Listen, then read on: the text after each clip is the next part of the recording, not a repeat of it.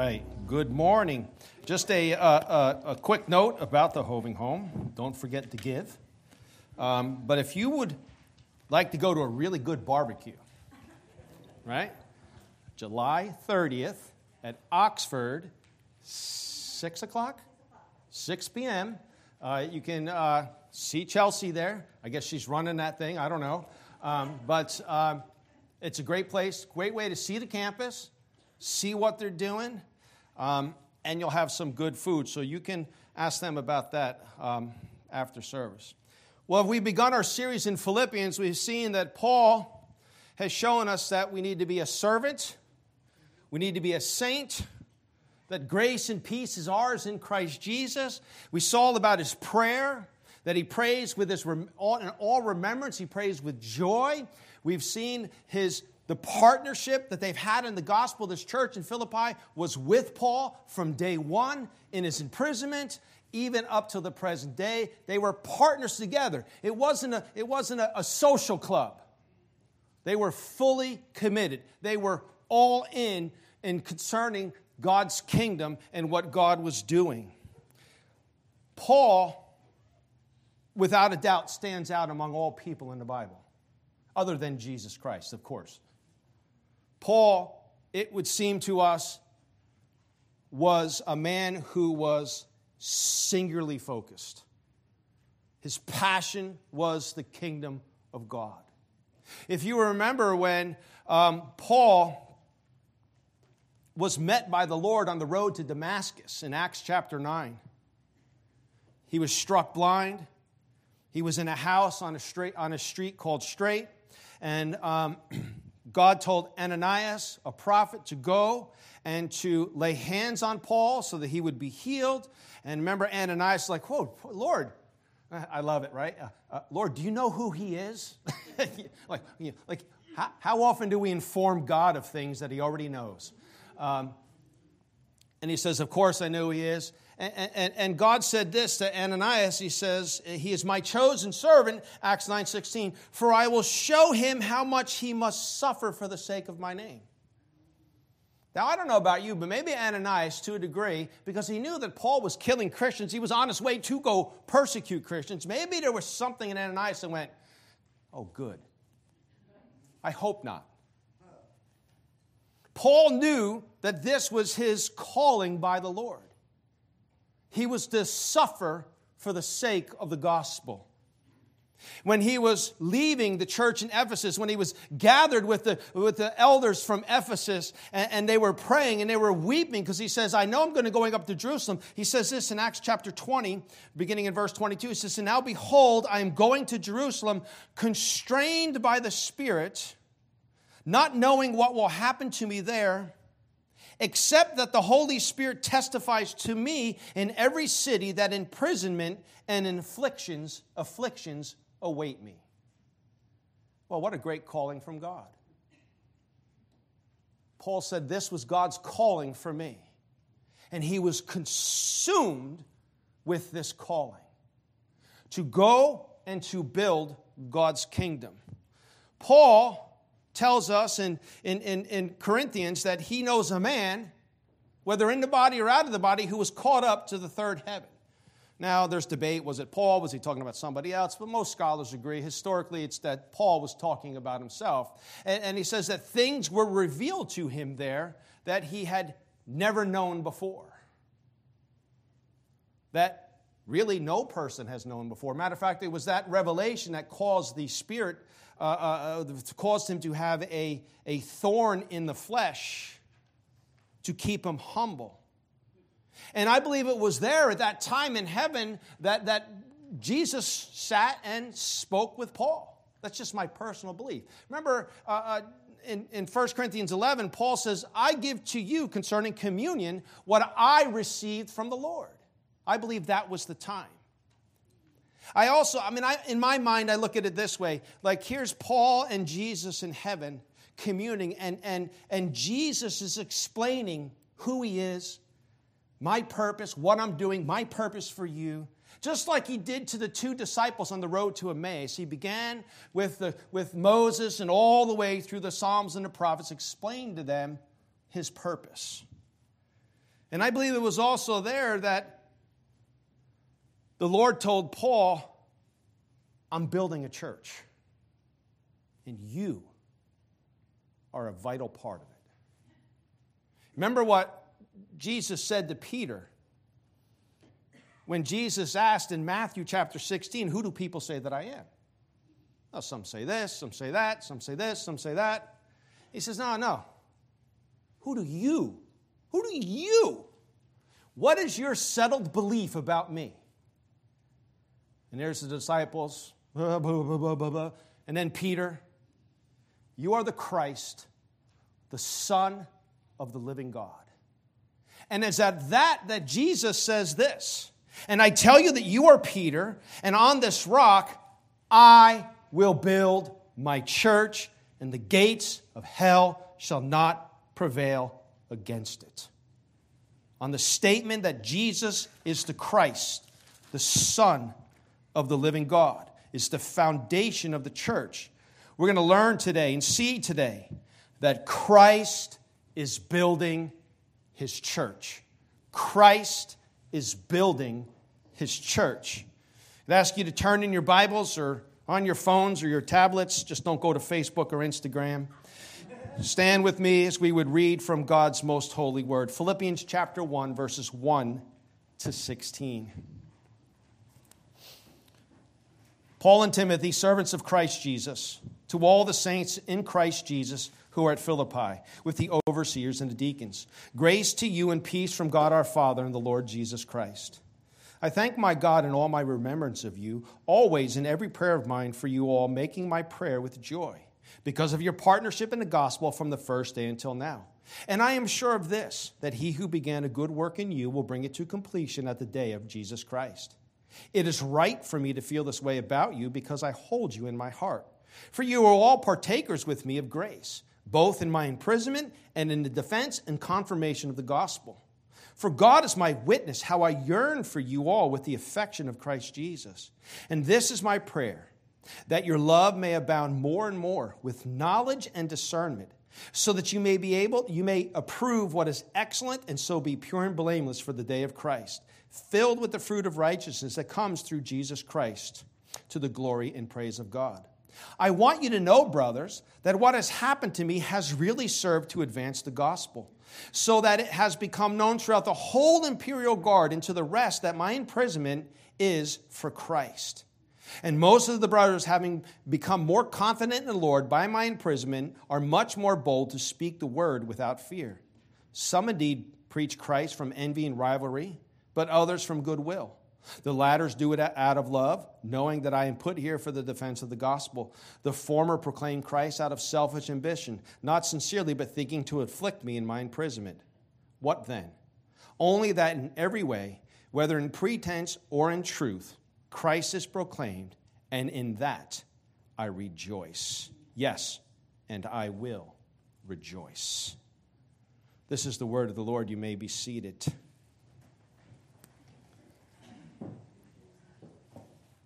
We'll see today the report, the reaction, and the rejoicing. And just full disclosure, I stole that from the Outline Bible, not mine today. The report. Paul gives a report to the church at Philippi. They had been supporting him, caring for him while he was in jail. Where was he in jail? Was it in Rome? Was it in Caesarea? Most scholars say Rome. We'll go with what history has been telling us. It doesn't really matter. But the report is this He says, I want you to know, brothers, that what has happened to me has really served to advance the gospel. We're not going to go into what has happened to Paul. You can read that for yourself in Acts chapter 20, verse 17, all the way to the end of the book of Acts. That tells all that has happened. But what has happened? Paul is chained in jail with Roman guards. He's in jail for the gospel of Jesus Christ. And now, why we would look at that and we would say, man, what a bad turn of events. Paul says, I want you to know what has happened has advanced the gospel. He's letting them know that it's not about me. He is concerned about the advance of the gospel. The word advance is prokope. It means to change one's state for the better by advancing and making progress. Paul's only concern in life was the gospel of Jesus Christ. Paul cared more about the advancement of the gospel of Jesus Christ, of proclaiming this. This is the message that Christ came into the world to reconcile sinners to himself. Paul was preoccupied with that and with absolutely nothing else. Nothing distracted him. He would not allow himself to be distracted. Paul says this in Acts chapter 20, in speaking with the elders of Ephesus, he says this but that I, I do not account my life of any value, nor as precious to myself. What kind of weirdo is this guy? Isn't he with the times? It's all about you, man. It's all about me. No, Paul says, I do not account my life as any value, nor as precious to myself, if only I may finish my course and the ministry that I received from the Lord Jesus ministry that I received from the Lord Jesus, see, Paul knew his purpose. He knew why he existed, and it drove him. That I may finish the course in the ministry that I received from the Lord Jesus to testify to the gospel of the grace of God. Paul tells the church in Corinth this in 1 Corinthians 2:20 in, in 2 2, sorry. I have decided to know nothing among you except Jesus Christ and Him crucified. Paul knew a lot. Paul was an intelligent man, a brilliant man, actually. He says, I'm going to know only this Jesus Christ and Him crucified.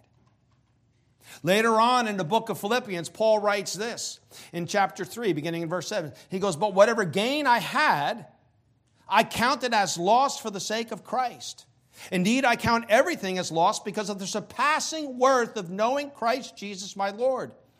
For his sake, I have suffered the loss of all things and count them as rubbish, in order that I may gain Christ and to be found in him, not having a righteousness of my own that comes through the law, but that which comes through faith in Christ, the righteousness from God that depends on faith that I may know him and the power of his resurrection, and may share his sufferings, becoming like him in his death, that by any means possible I may attain to the resurrection of the dead. See how passionate Paul was. He says, I don't count whatever I've gained. Paul had everything that the Jewish world could offer him. He in another book, he lists his accomplishments. He says, I have to do this. I'm foolish to do it, but because of your hardness of your heart, I'm going to explain to you this is what I was. A Pharisee of the Pharisees of the tribe of Benjamin, boom, boom, boom. And he listed all, I got this degree and I know this and know, as works of the law, perfect, all this. You couldn't touch me if you wanted to. But it's all garbage to me. He says, I count them as rubbish. The word rubbish is skybalon literally means dung, excrement, manure. That's how he valued his former life.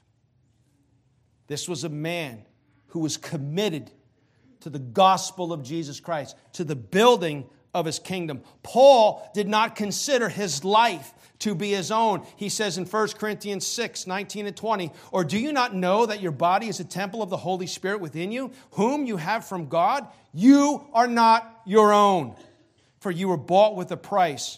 So glorify God in your body.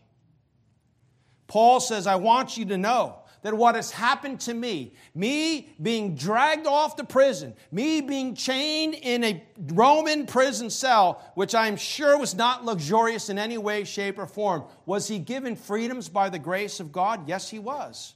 He was allowed to have visitors come, but he wasn't allowed to come and go when he wanted. He was chained to a Roman soldier, right? Captive audience for Paul. That's how he viewed it. He says, My imprisonment has advanced the gospel. He's excited about this. He's excited that his imprisonment is a, a conduit for the advancement of the gospel. We have to ask ourselves are we letting the gospel advance through our circumstances?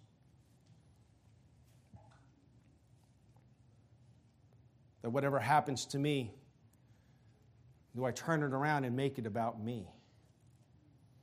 Or do I view this as an opportunity for the gospel of Jesus Christ?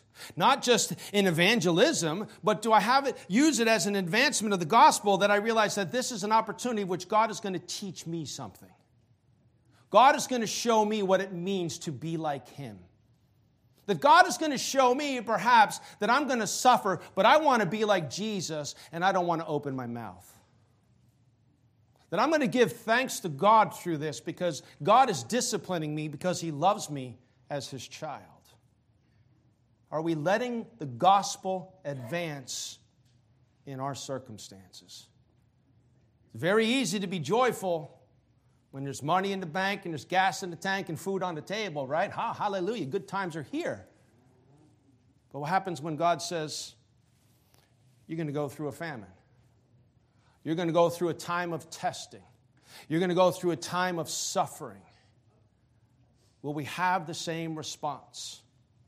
That what matters is the gospel of Jesus Christ, advancing in me personally and advancing in those around me. Paul was consumed with the advancement of the kingdom. Paul knew that Christ was building his kingdom, and that was his priority. Priority number one.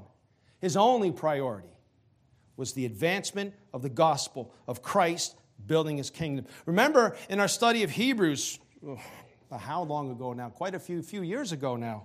Uh, in our study of Hebrews, in the middle of Hebrews, in chapter 10, the writer of Hebrews says this. He says in Hebrews 10 32 to 35, he says, But recall the former days when you were enlightened, you endured a hard struggle with sufferings sometimes being publicly exposed to reproach and affliction, and sometimes being partners with those so treated. For you had compassion on those in prison, and you joyfully accepted the plundering of your property, since you knew that you yourselves had a better possession and an abiding one. Therefore, do not throw away your confidence, which has great reward. Are you in the midst of suffering right now? Is it wrong to ask God to take it away? No, absolutely not. You'd probably be foolish to not ask God to take it away. But what if God has a time of prolonged suffering for you? What if there's financial hardship you're going to go through? Well, we all are, aren't we? I mean, just try to fill up your gas tank. What is it you may be going through? The Bible tells us don't throw away your confidence. Don't let hard circumstances of life, the trials and the tribulations of life come. In this world, you will have tribulation, but take heart, I have somewhat conquered the world. No, I have overcome the world. And our adversary who comes after us, like a roaring lion, is already defeated. I would commend to you to listen to Alistair Begg, uh, Alistair Begg this week, and he's talking about spiritual warfare. Of course, Alistair Begg, always great, right? It's just always great. But our enemy is already defeated. He has no power. He has power, yes, but he doesn't have power. He has teeth, not really. May seem like he does, but he doesn't. Our greatest foe has already been defeated. Death has been defeated. That's when death was defeated and my life began. We sang it today. Do we really believe that when the trials of life come? This is an opportunity for me to die to myself all the more. I'll be honest, it's not the first thing I think of. Hey, you got to be kidding me. And think about the things that get us upset, right? Again, uh, I guess I, am, I have to be the absolute worst person in the church. The blinking light at the checkout. Oh my God. You know? No, it's an opportunity for me to grow, right? Don't throw away your confidence, which has great reward. Why? Because Christ is building his church. And you, if your child, his child, are part of God building his kingdom. You play a vital part. He may not be the top guy, You may not be the middle, you may be at the bottom. But if there's no bottom, there can be no top. Paul is excited about this, and he's trying to tell them, I want you to be excited that God's kingdom is being built. He goes, Here's the reaction. Here's what has happened. The gospel is being advanced how? Verse 13, so that it has become known throughout the whole imperial guard and to all the rest that my imprisonment is for Christ. Paul is letting them know the imperial guard, Caesar's personal guard. If you like Star Wars, which I like Star Wars, the Imperial Guard, the guys in red that, you know, guarded Darth Vader, right? And I mean, I guess it's, you know, you know what I'm saying. If you're seeing it, it's like the elite force. These guys who are in charge of the prison and are protecting Caesar says, they all know it's because of Christ that I'm here. And that had to be staggering to them because they had people in there who were thieves, murderers, uh, doing, you know, seeking to up overthrow Rome. I mean, what a futile task that was that this wasn't the normal kind of prisoner.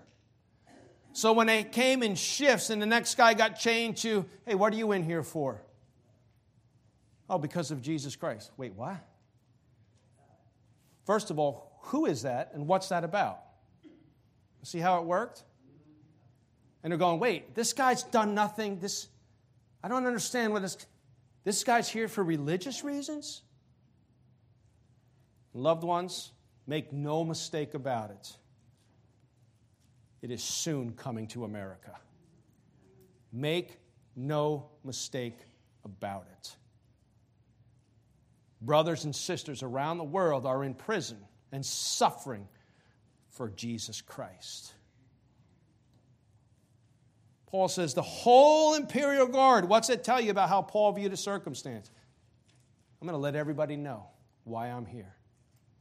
I'm here because of Jesus Christ. Not because he wants to, I'm an innocent man, and I, no, because he wants them to know about Jesus Christ.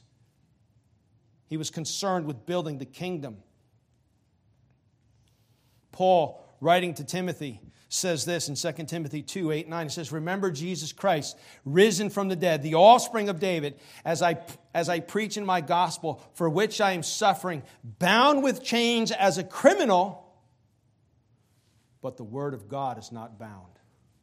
Paul says, I'm bound. I'm in chains. I have no freedom. I can't get up and go wherever I want. But you know what? The word of God, it's not bound. The gates of hell cannot bind the word of God. Jesus tells us this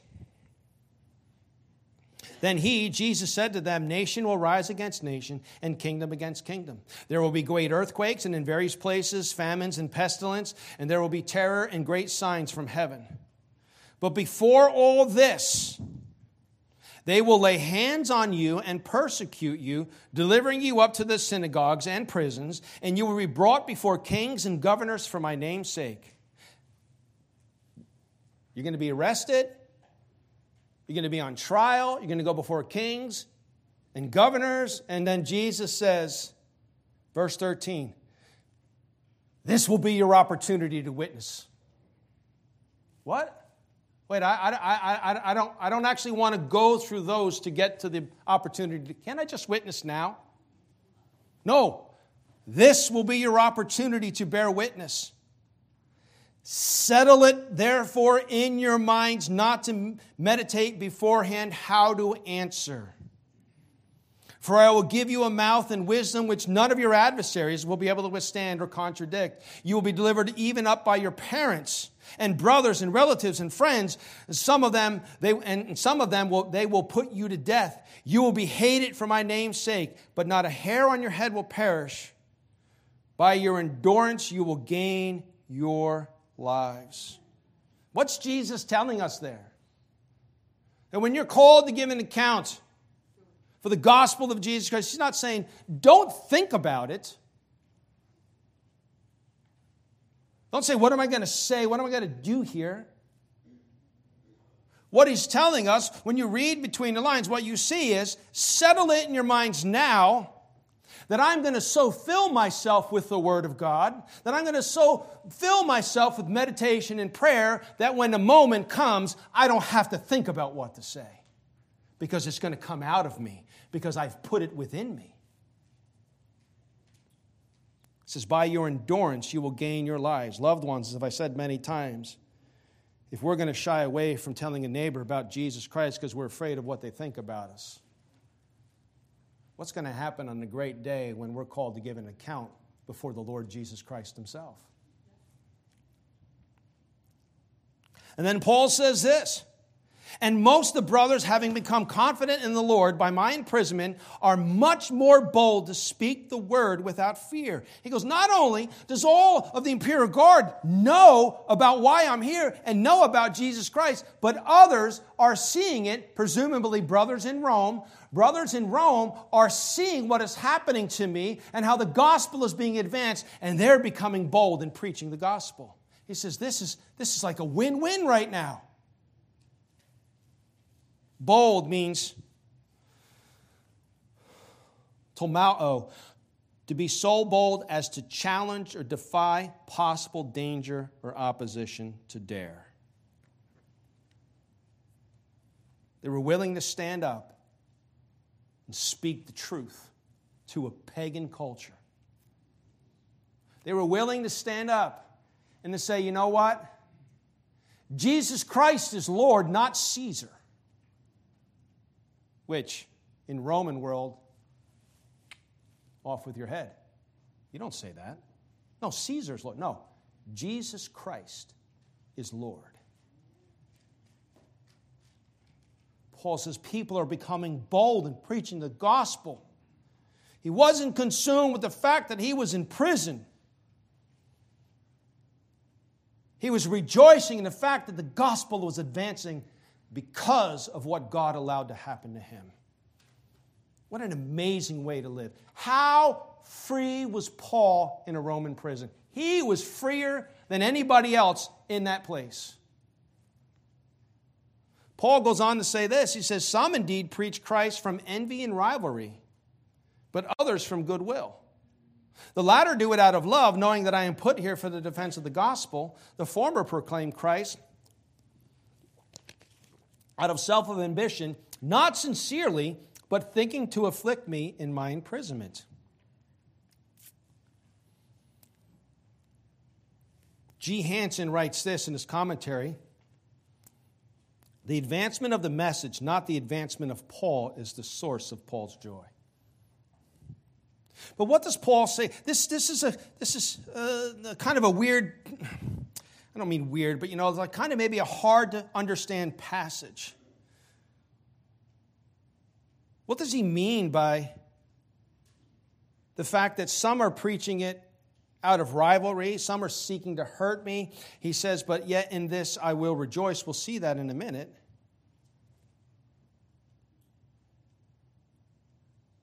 Paul didn't care about the motives of why people were preaching as long as they were preaching the truth.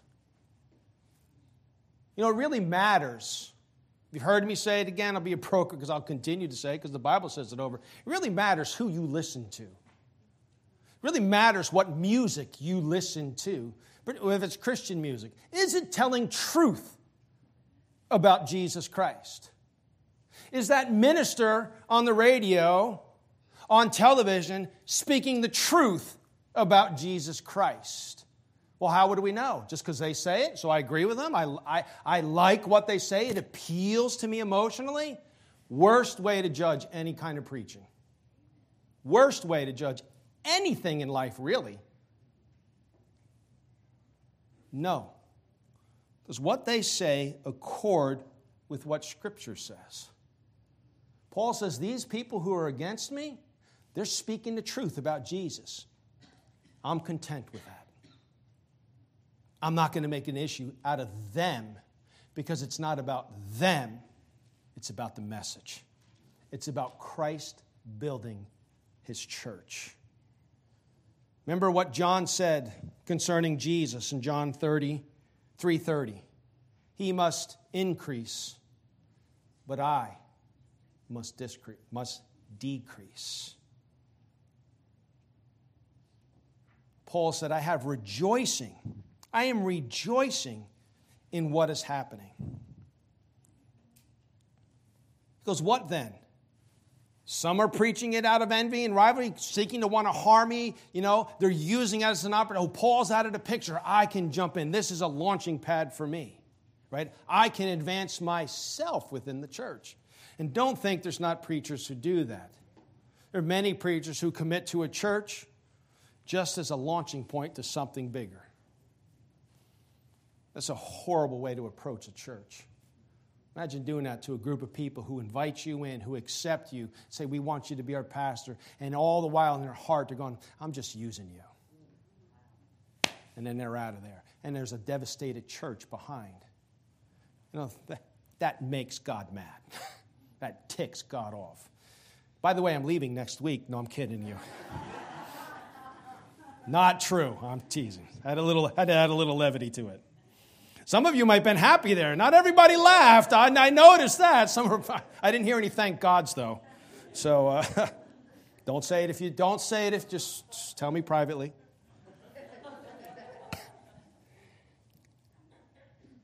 Paul says, so some are doing it out of envy. They want to build themselves and know that they hurt me.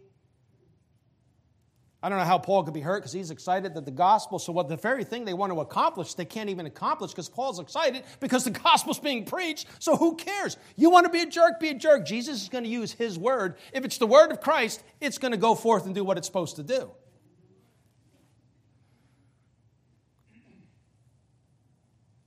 Paul says, What then? Only in every way, whether in pretense or in truth, Christ is proclaimed, and in that I rejoice. Yes, and I will rejoice.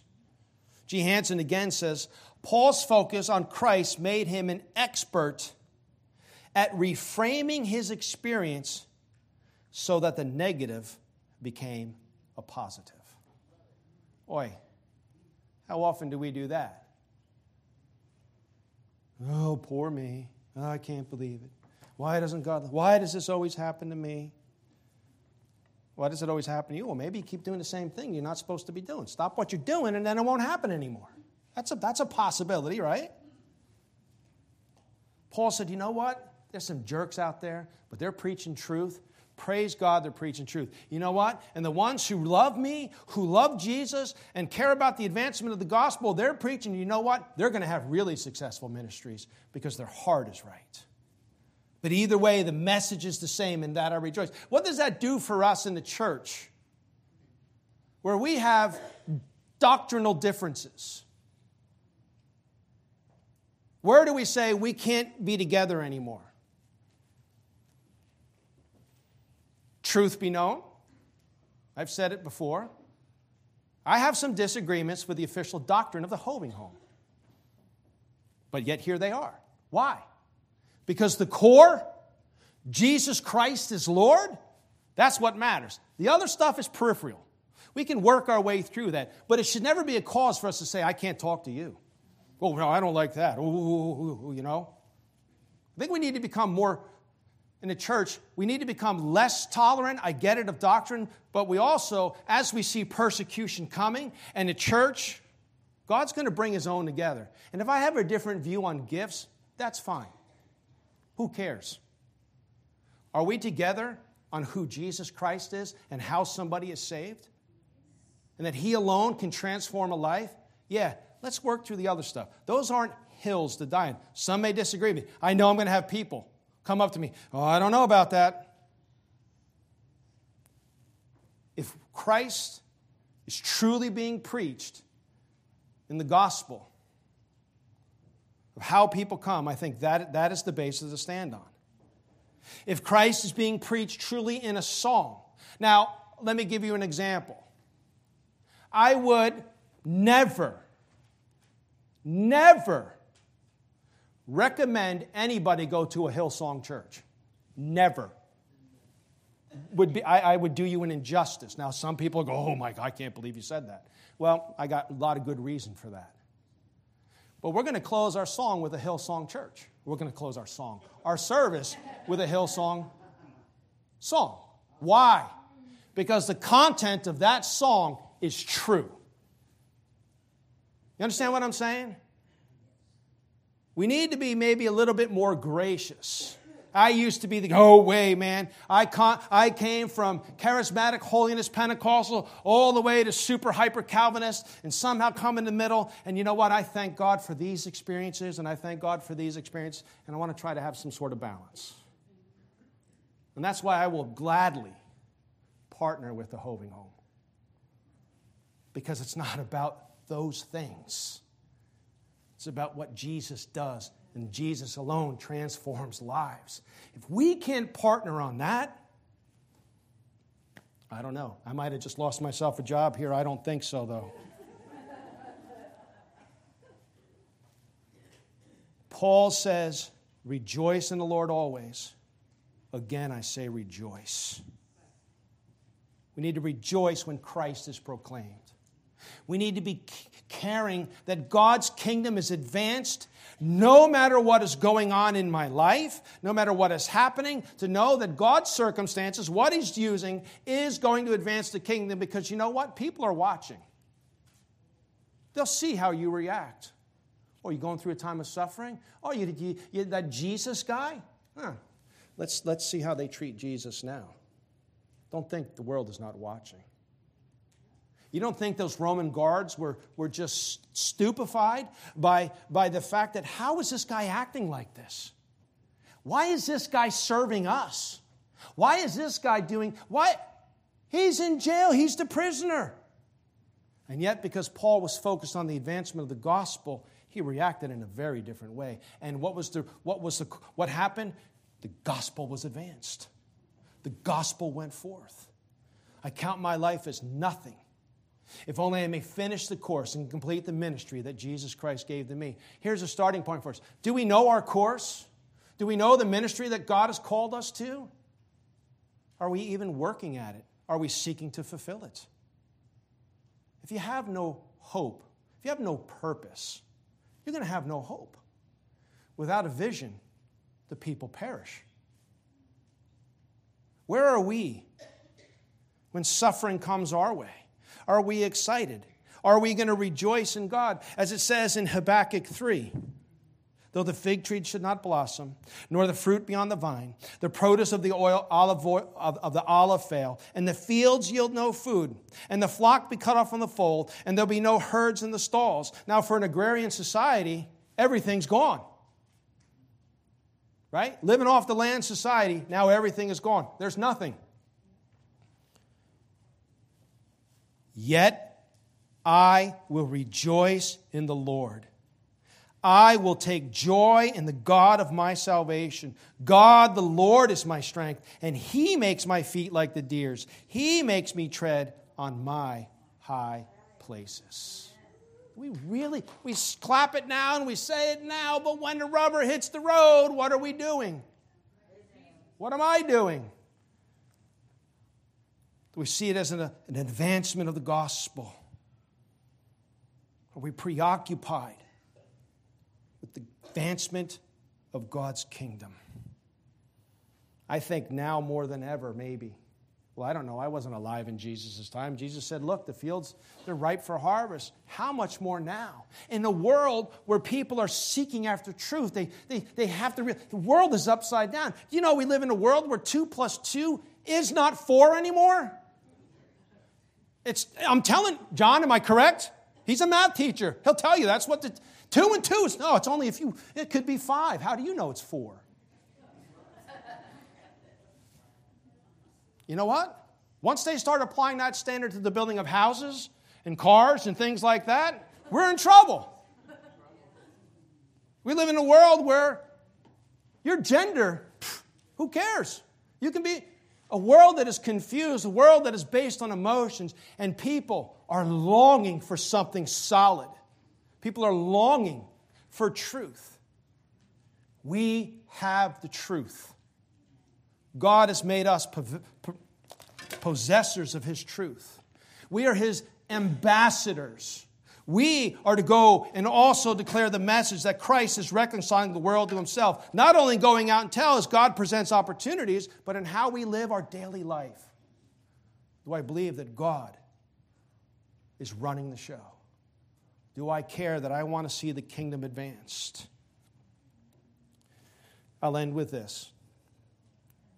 The servant and saint of Christ Jesus is to be preoccupied with the building of Christ's kingdom in their everyday lives. Everyday life. Whether you eat or drink, whatever you do, do it all to the glory of God. Your everyday life should be preoccupied with the building of Christ's kingdom, whether in my personal choices, evangelism, the whole Christian life is what we mean by building Christ's kingdom. But understand this